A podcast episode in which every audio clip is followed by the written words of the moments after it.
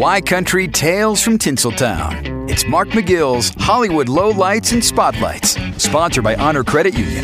Come be part of it. Outer Banks is set to launch season three, and now Netflix has picked it up for a fourth season. On Saturday, co creators Jonas Pate, Josh Pate, and Shannon Burke revealed the news at the Poguelandia fan event in Huntington Beach, California.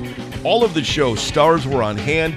Season 3 premieres Thursday and will reportedly see the Pogues they wash up on a deserted island, which seems like paradise at first. Frankie Muniz went from Malcolm in the Middle to a racing contender this weekend. He got behind the wheel of a Ford Mustang for Rette Jones Racing at Daytona International Speedway and finished 11th in his debut. Frankie will compete full time in the ARCA Menard Series. Muniz says he looks forward to demonstrating his ability on the track and to showing just how serious he is about racing.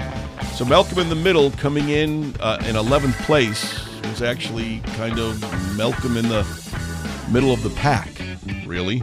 And Ted Lasso may be heading into its last season on Apple TV Plus, but the show is giving fans a sweet treat. The show is teaming up with Jeni's Splendid Ice Cream to release Biscuits with the Boss ice cream.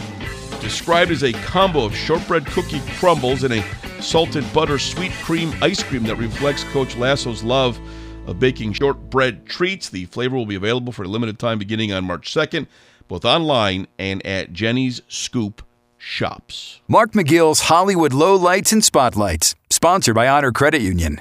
Come be part of it on Southwest Michigan's Country, 97.5 Y Country.